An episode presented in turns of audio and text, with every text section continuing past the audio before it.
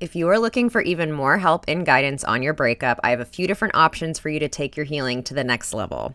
I have four different online courses depending on what stage of the breakup that you're in, from beginning all the way into moving on after heartbreak. Or you can bundle all of my courses together and use the code PODCAST to get $25 off my course bundle. I also have my 30 day no contact challenge to help hold you accountable in going no contact with your ex. And we have our free Facebook group, Healing Hearts Club, where you can connect with other people going through breakups all over the world. To learn more about any of these resources, head to the show notes where you can learn more about my courses, take the quiz to figure out which course is best for you, or join the Facebook group. And don't forget to use the code PODCAST to get $25 off my course bundle.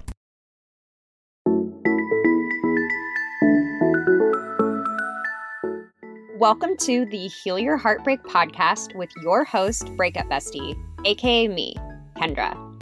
Breakups are hard, but you don't have to do it alone.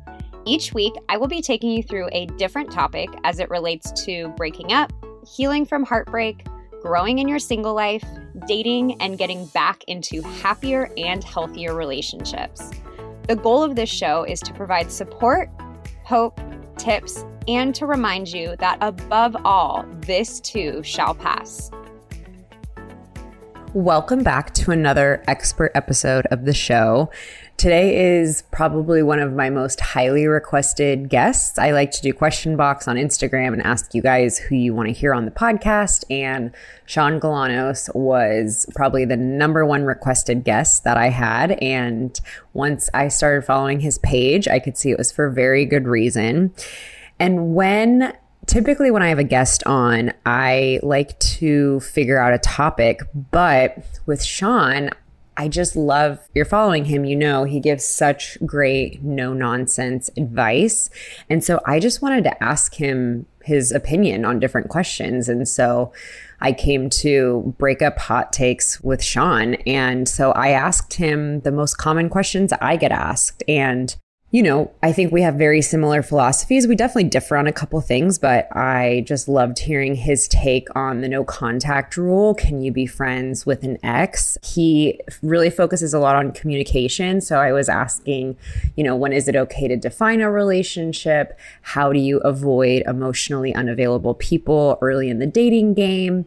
And he just has such a great and simple. I love his simple outlook on things. So he also has a variety of courses that he talks about, and he has his own podcast, The Love Drive, and just his story of how he started his brand is so interesting. He started it by talking about people's relationships when he was driving cabs. So I loved this episode. It was a very fun conversation. I'm really glad we were able to make it happen, and I am looking forward to hearing what you guys think.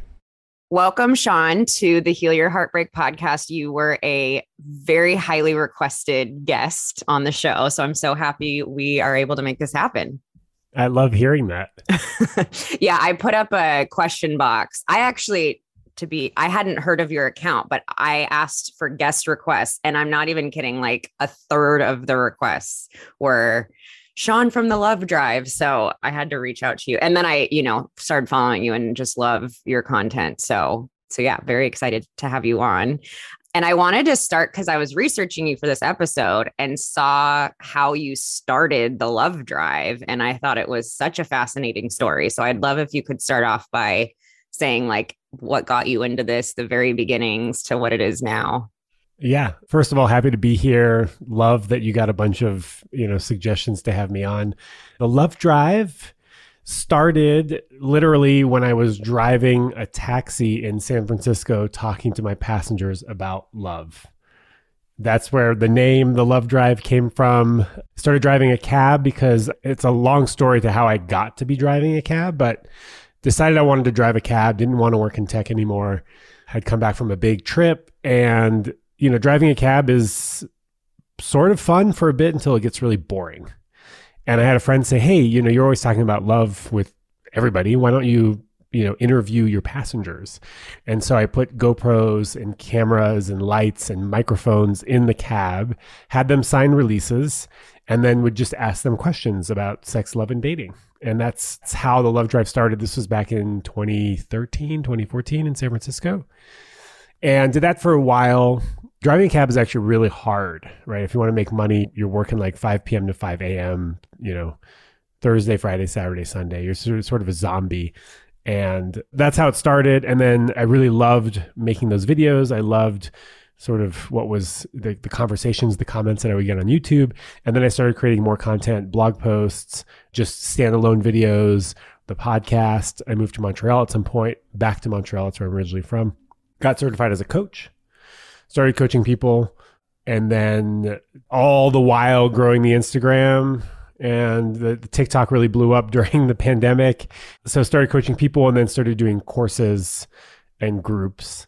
And now here we are, 2022. That's awesome. I feel like people love talking about their like love life. Were people receptive when you brought it up in the cab? So some people, yes. Other people, no way. Like no yeah. way do they want to be on video talking about their love life. And what I found actually is most of the professional folks, lawyers, doctors, tech folks, engineers, they didn't want to talk about it, right? Because they're yeah. they're aware of sort of what happens when you go online. It's it's there forever, you know. Yeah.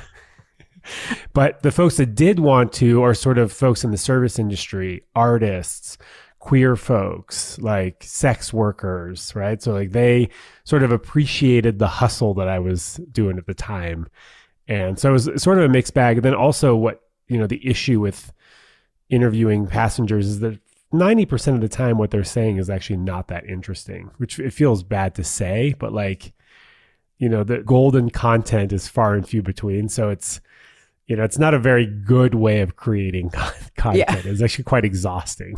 Well, I was going to ask because this has been like my experience since I started Breakup Bestie is I've just learned like how universal experiences are. And it's always so funny to me when I get a message where someone will say, I have a really unique experience. And I'll be like, I bet you you don't. So, did you have that experience too, where it's like, you know, there's so many different circumstances in dating and relationships and breakups, but like everyone's going through the same thing.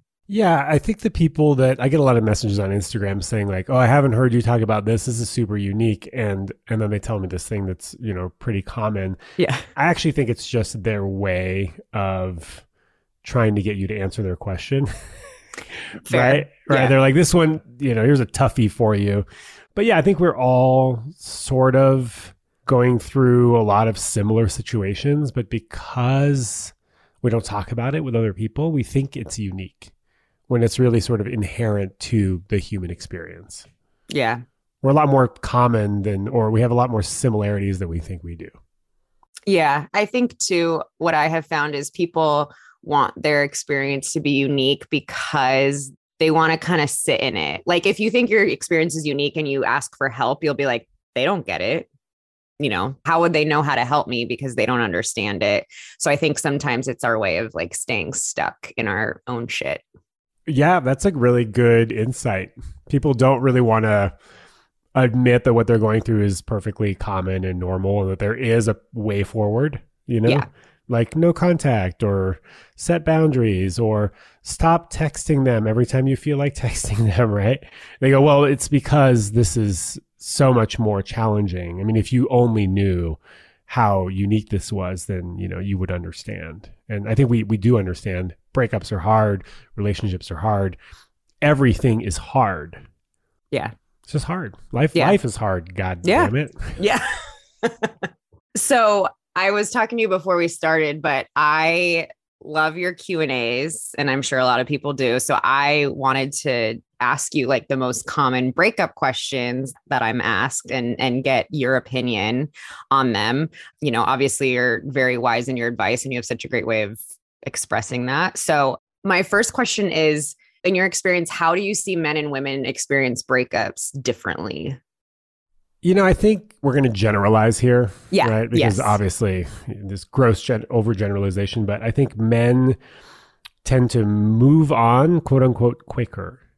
But it's because they're not actually processing the breakup. Mm-hmm right?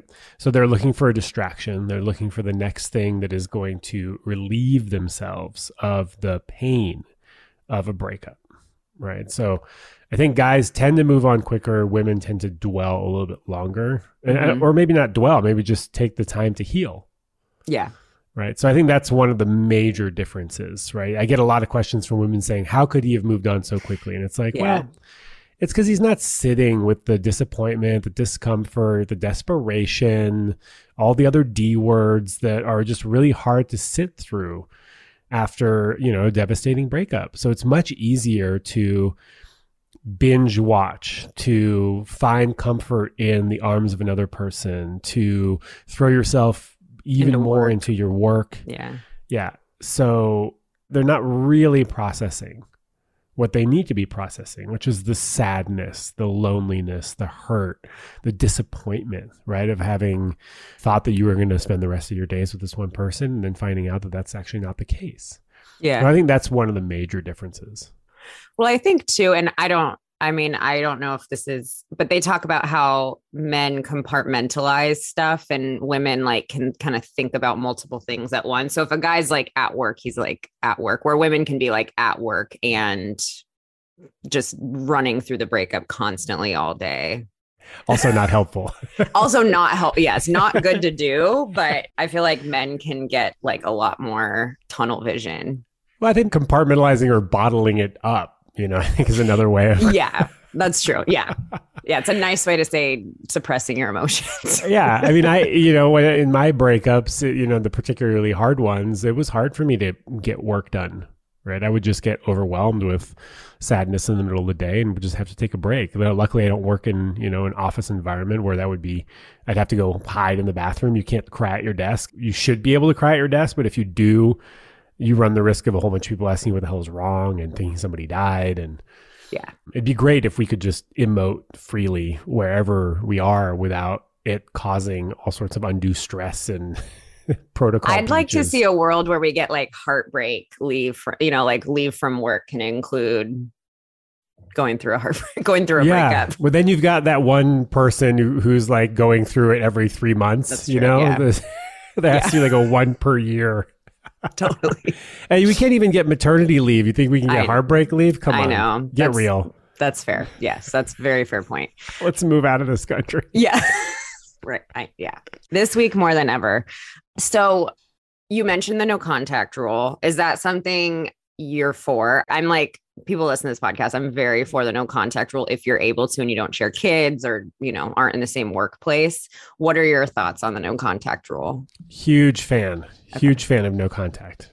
Good. So yeah, no contact. I am a big fan. I've I've done it in all of my relationships. I have a friend, Your Diagnonsense, Todd Baratz, who's a sex therapist, and he is not a fan. Right? He's like, you know, Huh. tries to normalize this idea of like wanting to stay connected.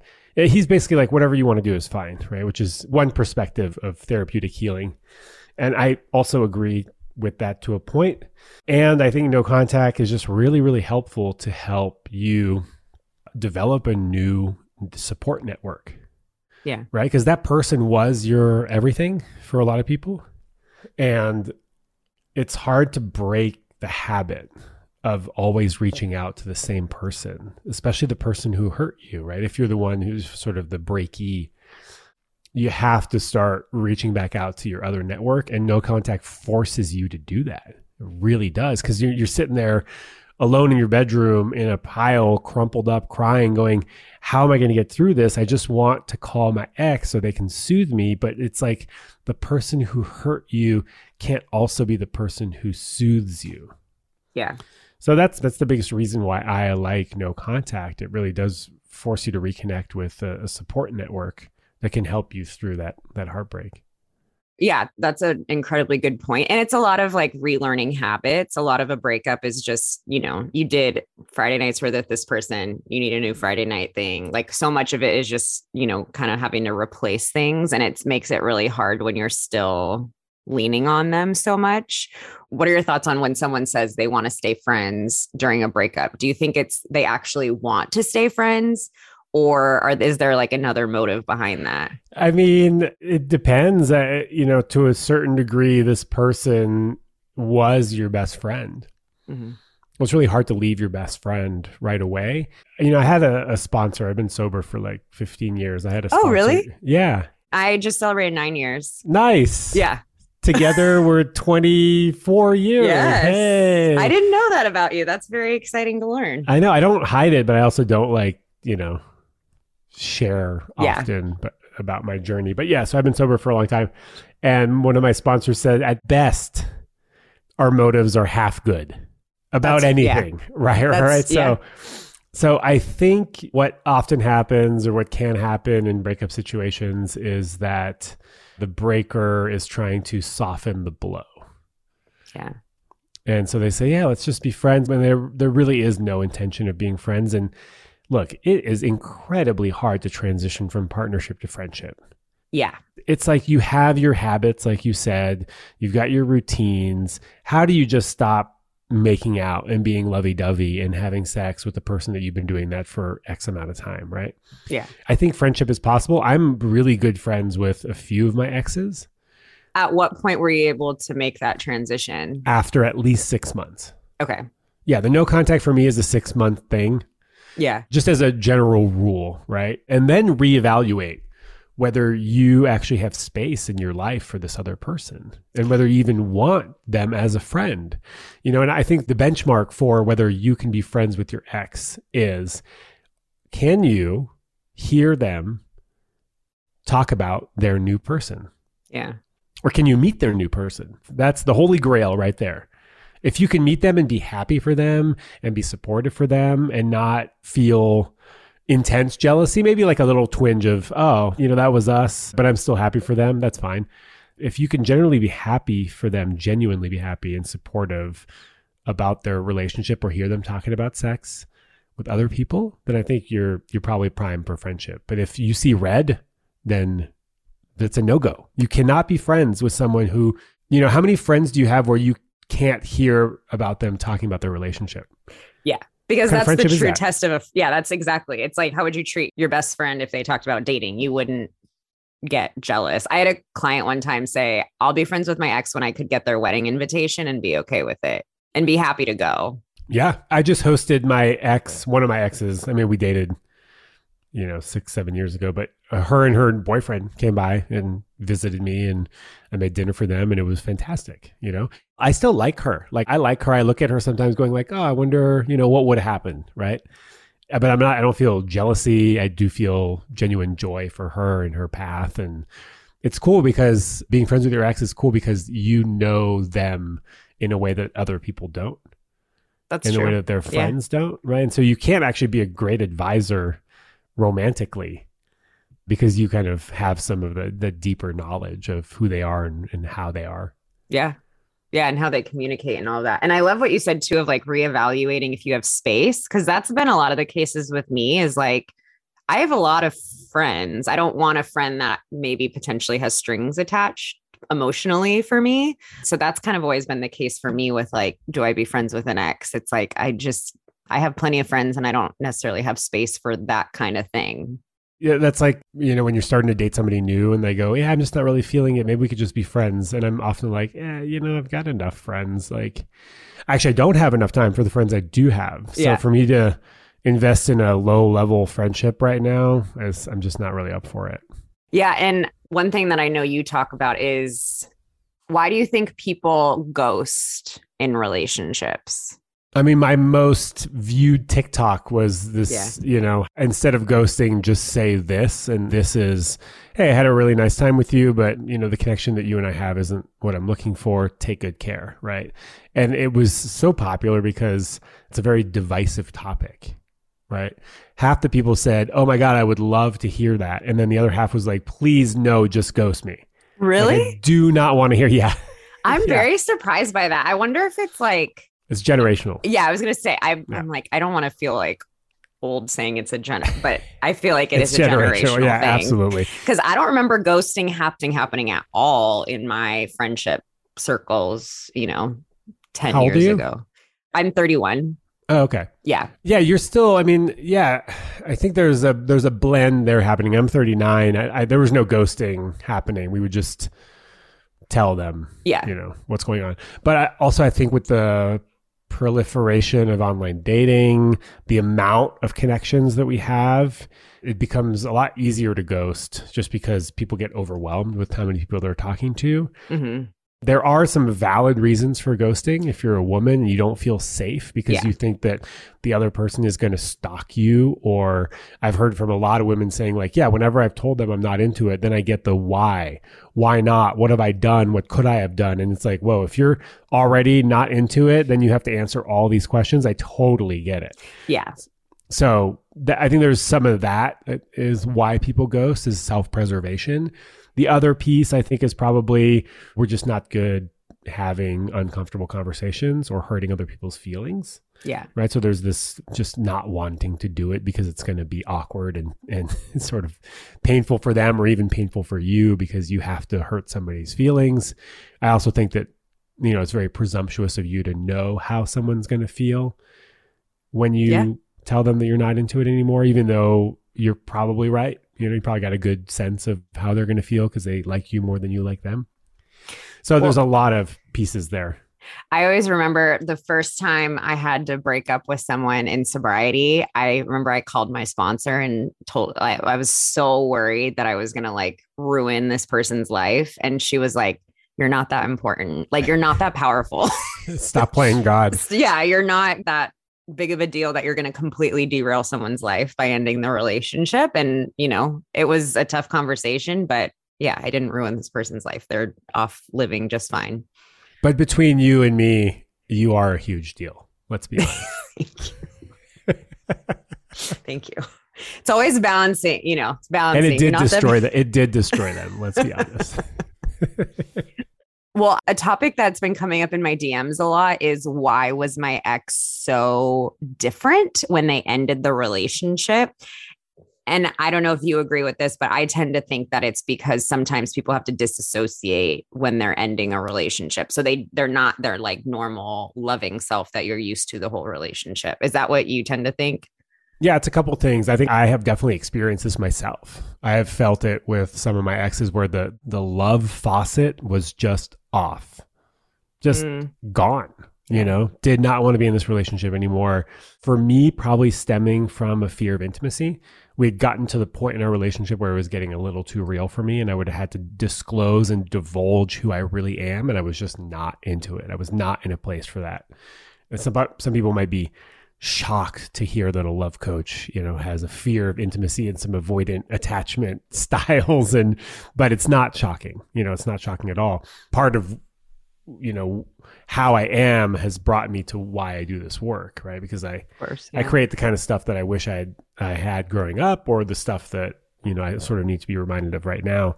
So yeah, I think sometimes the faucet just turns off and people don't know how to continue being loving right? That's one piece. And then the other piece is like sometimes people just turn the lasers on each other, right? The the breakup just their worst self comes out, yeah. right? Their most fearful, scared, aggressive, defensive, like all the tactics come out and it is it's like sort of a no holds barred warfare that you've never experienced with them before.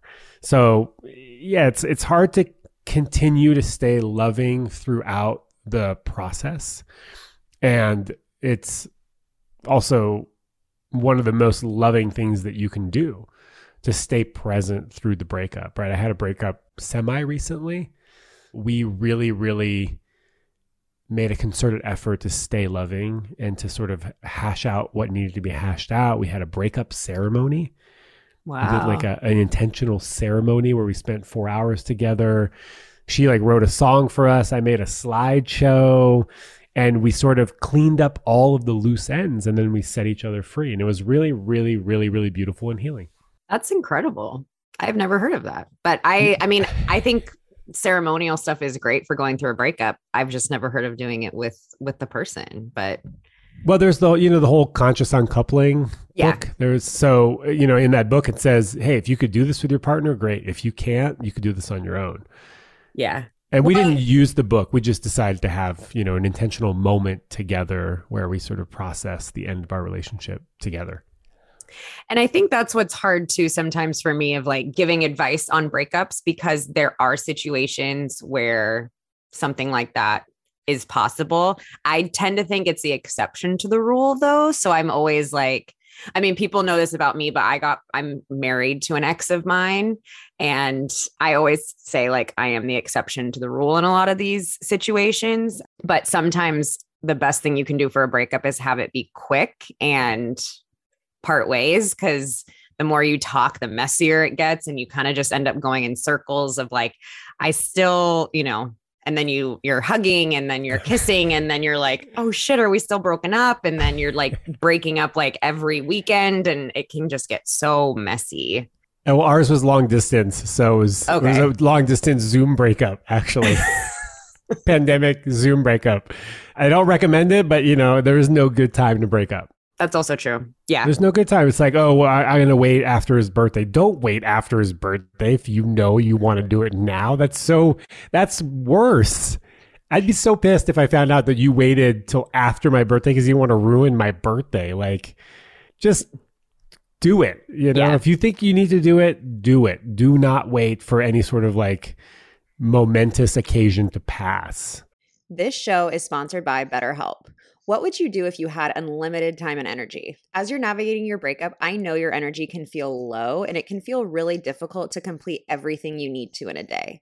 When you're emotionally exhausted, it's especially important to be really clear on what your priorities are and where your energy should be invested. Therapy has helped me in the past figuring out where I should be putting my energy, whether that's career, friendships, relationships, events, which in turn has helped lower my anxiety because I don't always have to feel stretched thin or behind. Therapy can help you find what matters to you so you can do more of it. If you're thinking of starting therapy, give BetterHelp a try. It's entirely online, designed to be convenient, flexible, and suited to your schedule. Just fill out a brief questionnaire to get matched with a licensed therapist and switch therapists at any time for no additional charge. Learn to make time for what makes you happy with BetterHelp. Visit betterhelp.com slash heartbreak today to get 10% off your first month. That's betterhelp, H-E-L-P dot com slash heartbreak. Are you looking for a guilt-free way to unwind? Between balancing your breakup, work, and just functioning in your day to day life, I know you are under a lot of stress. Breakups mess with your nervous system, cause obsessive thoughts, and make it so hard to just sit with yourself. This is why it's so important to have rituals that allow you to treat yourself in a healthy way. And this is why I love Recess Mood, a sparkling water infused with functional ingredients like stress balancing adaptogens and mood lifting magnesium. Life has been very full and stressful for me lately, and as someone who hasn't had alcohol in a 11 years, I need something that helps me relax and that can bring me a moment of peace. Lately, my favorite way to do that is sitting on the couch after I put my kids to bed and having either the strawberry rose or the lime recess mood. They not only make me feel good, but they also taste incredible too.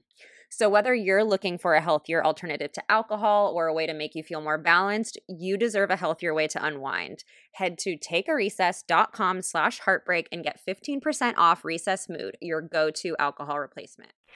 Well, and I think we also forget that when you're breaking up with someone, you're doing the right thing for them. You're like, if you know you don't want to be with them, you're just holding them in a relationship that's not going to work and you're not giving them the opportunity to go out and find another person or just be sad, right? Like, yeah, I think the going out finding another person comes after the just processing the breakup. But yeah, don't hold back, right? If you need to do it, just do it. You touched on, you know, like intimacy avoidant. I want to talk about like the emotional unavailability. I'm on the other side of the spectrum. I've always been an anxious attachment style person. So I feel like that's where a lot of my stuff comes from. But a question I tend to get a lot is we were about to move in. You know, last week they told me they want to spend the rest of my, their life with me. This week they said that they're not ready for a relationship. So, what, like, I'm not ready for a relationship. I can't do this. What does that tend to mean? I mean, it means exactly what it means, right? They just can't do it, whether it's with you or not, or at all, right? Oftentimes, when they say, I don't want to be in a relationship, sometimes it's with you, right? They, they conveniently leave out the with you part. And we should just remember that that's probably what they're saying, right? It's, it's not that they're incapable of, they just don't want to do it with you. I think we also need to remember that when we're in these relationships, these love relationships, we're under the influence of hormonal drugs right? Norepinephrine, dopamine, all that stuff, the feel good stuff, the oxytocin. We say shit we do not mean, right? I want to spend the rest of my life with you is a true statement in the moment. And that changes. So you can't hold people to everything they say when they're speaking in a really loving, romantic, sort of like grand gestures way.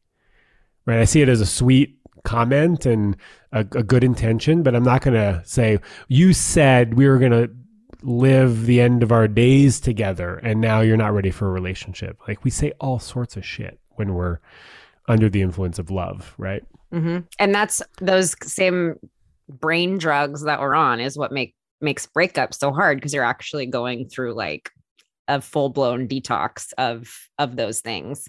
And not to mention that also does not give credit to the fact that we change a lot and should be growing a lot as humans. And sometimes you grow apart from a partner, and it's not necessarily something they did or something they did wrong. It's just you're growing in one way and the person's growing in a different way. And that's part of life, unfortunately, but also fortunately. Yeah fortunately if you're growing in a different way that doesn't you know isn't supportive to your partner to yourself. I remember talking to Jayson Gaddis who is connection coach and the founder of the relationship school and he was talking about this analogy of you know a couple aren't rowing in the same boat they're actually rowing parallel boats. And that at times your boats will drift apart and then they'll come back together. And then at sometimes you know you're going to course correct in a way that it's just they're not coming back together. Right? So i think uh, relationships are continuous moving apart and coming together over and over and over again. And you'll have stretches where you're together for longer but you're always going to be drifting a little bit and then coming back together until you're you're not until you just kind of drift you know forevermore in in a different direction yeah i think that's a really good point and as someone who I had a long pattern of dating emotionally unavailable people. And first of all, I had to realize like I'm a common denominator. There's something that has to do with me here of why I continue to end up with people who are emotionally unavailable. But often I'm asked how to prevent that in the future. I think there's like this fear around asking people, you know, what their intentions are with dating. What are your thoughts on when you do start dating again? Like, how do you bridge that topic to make sure you don't end up with someone who's emotionally unavailable again? I mean, the thing about emotional unavailability, I have a whole course on this called All About Emotional Availability. Okay. Is I will link that because that is important. Yeah, it's a fun course. It's not like an easy course. I have much easier courses like uh, Flirting with Confidence is super fun and uh, Modern Dating 101 is fun. But the uh, All About Emotional Availability is deeper and a little bit more intense. The thing about emotional availability is sort of, sort of like the holy grail, right? That is what people are looking for. And unfortunately, at the beginning, early stage dating, early stage relationships are inherently uncertain and confusing and sort of crazy making, right? Because you don't know them yet, right? You don't, the, the trust isn't established. There's the foundation isn't there. And what happens is some people will present as emotionally available and then will quickly shut down at some point when intimacy becomes too scary and too real and too close. And other people are going to present as emotionally unavailable, right? And until you get to know them more, and then they will slowly open up over time. I'm one of those people. Okay. Right. A lot of people will be like, oh, this guy's, if you don't know my Instagram, they'll be like, this guy's a little shut down. It's not that I'm shut down, it's that I'm very protective of my emotional landscape and what's going on inside, right? And so I only show that to people that I have deemed as safe. So it's hard to establish or to identify emotional availability early on, right? Because you could say, hey, it's really important for me to be in a relationship with somebody who's emotionally available. And the person might say, yeah, that's great. I totally feel that. I'm with you. But really, what you have to look at is the data over time. How do they respond to my intimate disclosures? Do they minimize? Do they make light of? Do they make a joke? Do they change the subject? Or do they say, oh, wow, that sounds really hard? And then reciprocate with one of their own. Right? So, is there a give and take? Is there a reciprocity? Is there a, a gradual deepening of the relationship? right? Can you trust them? Can you lean on them? Are they there when you need them? These are the things that are really indicative of emotional availability is is their ability to hold space for something that's challenging for you without jumping straight into fixing. Yeah. Your you know, emotional experience. Right? Yeah. So holding space is really important. So there's a lot of these markers that we want to look for and it's less about oh yeah, I'm emotionally available. Yeah, which yeah, is which is great I, if we knew it, it would be great. That's yeah. exactly. It would be great. yeah, yeah. Point of the whole story. Well, I was watching some of your videos this morning, and someone had asked, like, "I've been hurt twice. Like, yeah. how can bless, I trust? Bless his soul. Yeah, how can I trust again?" And I loved your answer, and that's like, you know, I tell people because I catch people on my page who are who feel very hopeless and like feel like, okay, this one didn't work. It's never, you know, I'm never going to find someone. It's never going to work. But we forget like there's a reason most of us aren't with the first person we ever dated is because we're learning and we have to figure out what works for us, what we like, what we don't like. We have to figure like work through our character defects and like all of this stuff. And, but it's hard to tell someone that, like, yeah, you're going to get hurt in relationships and coming in and out of relationships. Yeah, the answer that I said was only twice. You yeah. only been hurt twice.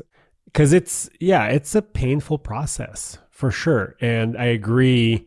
You know, I think what happens in relationship is that we are subconsciously, I mean, you, you've probably talked about this before, trying to recreate our childhood attachment, right? And I, I'm actually not a huge fan of attachment. Okay. I value attachment theory. I'm not a fan of everybody pathologizing attachment as the only lens in which you view other people. My God, how limiting. It is yeah. a tool that therapists and psychologists can use effectively to diagnose. It is not something that the layperson, including myself as a coach, is qualified to use, but people throw it around like, oh, they're anxious, I'm avoidant, it'll never work. It's like, no, in relationship, we get to rework these patterns and heal parts of them. So a relationship ends, a lot of people will go, well, that was a waste of time. Now I got to start all over again, which is, it's unfortunate because you're not giving credit and you're not honoring all of the little subtle healing things that you've been through that will pay dividends in your next relationships. Right? People were like, it was a waste of time. I got to start all over. I got to tell them all my stories, and it's it's not. We're con- we're always a work in progress. So I'm always grateful, eventually, for the breakup or for the relationship that ended, no matter how bad it was. As long as I learned something. If you don't learn a goddamn thing, then you need to talk to your therapist about yeah. it. I agree on the the book attachment, just called attachment. It are attached. It helped me tremendously, but I tell people like do not read it right after a breakup because it's going to make you feel like you should have been able to make it work or oh if only I had known this then this would work. And not to mention like I've been anxiously attached in relationships and I've been securely attached in relationships. A lot of it just depends on the dynamic of the two people. So I do tend to agree with that. And I wanted to ask you, like, moving forward into dating after a breakup, you know, there's no timeline, but when would you tell someone that they should start exploring dating after going through a breakup? It's sort of an experiment. There's no, I don't like timelines for anything yeah. except for maybe six months, no contact. But, you know, a good benchmark is when you actually feel excited about meeting somebody new. That's sort of the gold standard, actually. But you can start dating before that, you know, where you're just sort of like craving intimacy or you're not sure if you're ready yet, but you want to find out. Because let me tell you, going on a date when you're not ready, you will know. You will know. And I don't think that you need to journal to figure it out. I think you actually just need to go out there. And you could be honest with the person saying, Hey, I got out of a breakup, you know, three months ago. I'm not sure if I'm really ready for this, but you seem like a really nice person. I'd love to grab drinks with you let them figure out if they're open to dealing with that kind of situation, right? So a little bit of exploration, but you know, if you're really excited about meeting somebody new, then I guess you're probably ready to go on some dates. I tell people too, like if you picture the first date not going well, how do you feel about it? Because I feel like if you're like waiting for this date to tell you you're going to be okay in relationships and like make you know the first date means so much. And if it doesn't go well you're gonna, you're going to be devastated. I always tell people that's like a good way to look at it too. That's cool except for i think that all first dates have the possibility of being extremely disappointing. That's what i'm saying. That's like most likely your first date's oh, not right. going to okay. go well. So if that's going to completely derail you you know it might be a little a little early. If you can look at it as like it's a funny date story you know i always tell people like bad dates make great stories but but yeah. So if it's gonna do i feel like they're just boring. Like i could have just stayed at home with my dog reading a book you know? That's how i look at I guess it depends on how bad it is. Like just mediocre doesn't make for good stories. It's that feels like a waste, but like a really bad first date, I feel like can make for fun stories later on. Yeah, I don't think I have very many bad first dates. They're just, you know, kind of mediocre or they're they're great. Yeah. But yeah. those are few and far between. Just the last couple questions here. I put a question box of things people wanted to ask you. One of them was when dating someone new, do you think it's appropriate to talk about your ex, why your last relationship? And if so, like at what point? Yeah. I mean, I think it's appropriate to talk about everything on the first date. You know, I mean, you could say, you could ask someone what they're looking for. Why are they dating? Do they want kids? Yeah. Why did your last relationship break up? If you're like harping on your ex and like name calling them and and like being real bitter about it, no. But if you can say I'm pretty disappointed that my last relationship ended because my partner wasn't ever able to fully commit to me. Mm-hmm. Well, there's nothing wrong with that. Yeah. It doesn't mean you're not over it or that you're still latched on, or it just it means that you have some some you know, you've given it some thought and you've processed it a little bit and you're able to talk about it. So I don't really think that there are any real taboo subjects because all this stuff is going to come out anyways. And it's right? probably better to know earlier than later. Yeah. And if this is the thing, if someone mentioning their ex just in passing about how the thing ended, or, oh, yeah, I went to Greece last year with my ex, it was pretty fun. We like, you know, did these three things. If that pisses somebody off or scares them away or makes them threatened or intimidated or upsets them, well, that's not really someone you want to be in a relationship with because there's nothing inherently wrong about talking about any of these things. Yeah. You said, like, do you see yourself having kids? Do you see yourself getting married? Do you think that's okay on first date? Yeah, totally. Yeah. What do you, how do you feel about kids? Is that something you would ever want? Yeah. Because you're not saying, do you want to have kids with me? Well, that's the thing. That's what I, I think either people think is happening or is what the other person is hearing. Yeah. Right. So if you're dating because you want a relationship, just say, hey, I'm looking for something meaningful. I'm looking for a relationship, not necessarily with you. I'm happy to just like enjoy spending time with you to see where this goes, but that's what I'm dating for.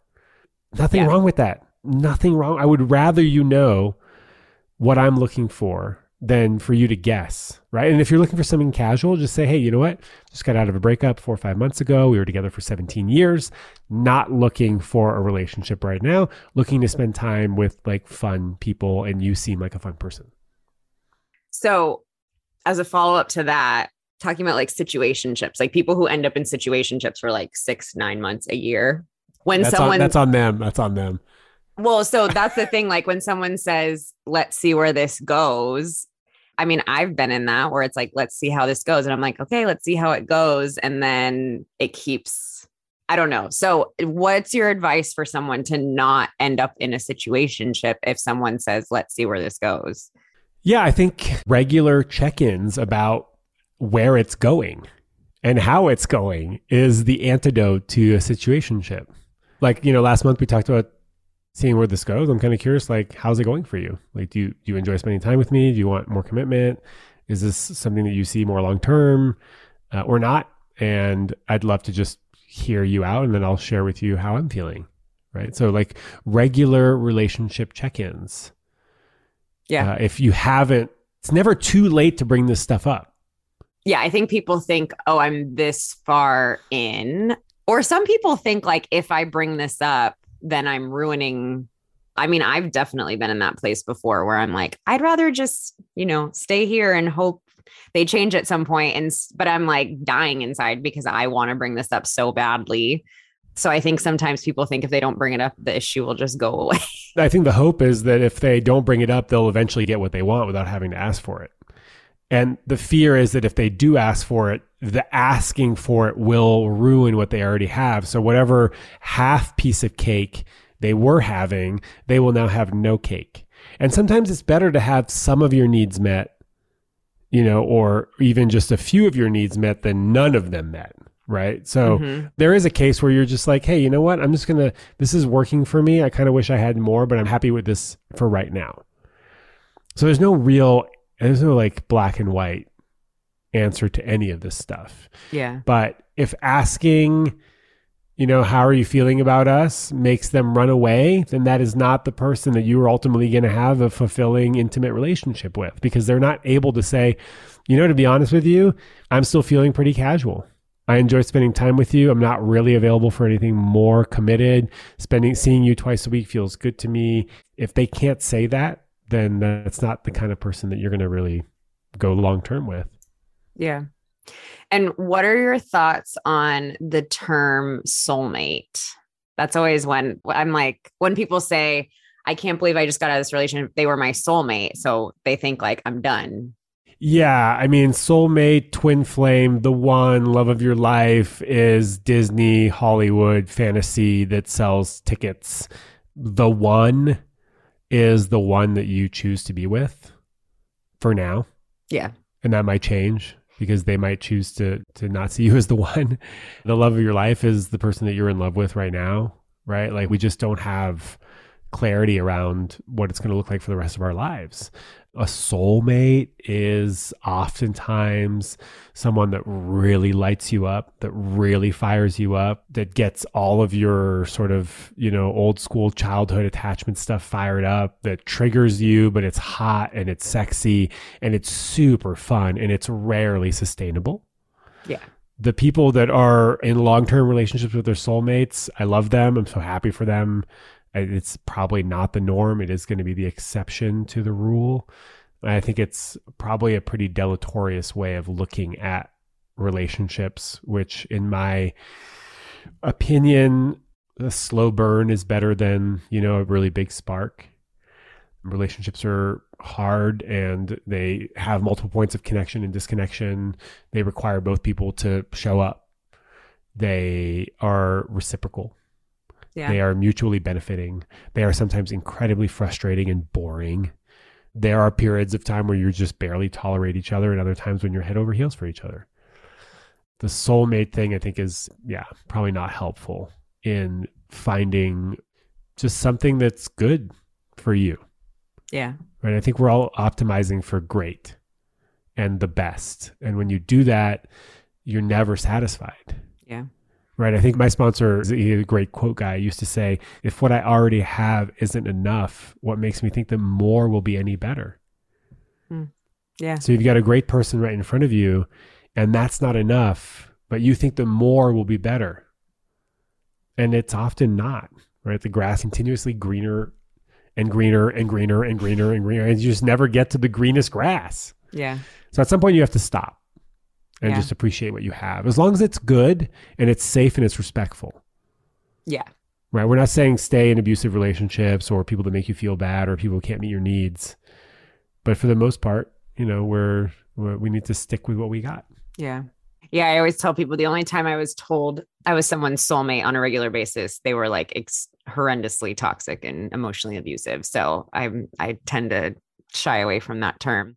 My last question for you, and, and this is kind of a broad thing, but for someone who's listening to this who is just going through a breakup, super recent, they're like in the weeds of it. What's like a piece of advice that you would give or words of encouragement? Just, you know, eat ice cream, masturbate, hang out with your friends, cry, watch really sad movies, like and don't compare your healing process to that of anybody else, especially your ex. Also, it's much easier to heal on your own when you don't know what they're doing. That's why the no contact is great. It's a little bit of out of sight, out of mind. Yeah. So, you know, take your time. There's no rush. It's going to take the time it takes.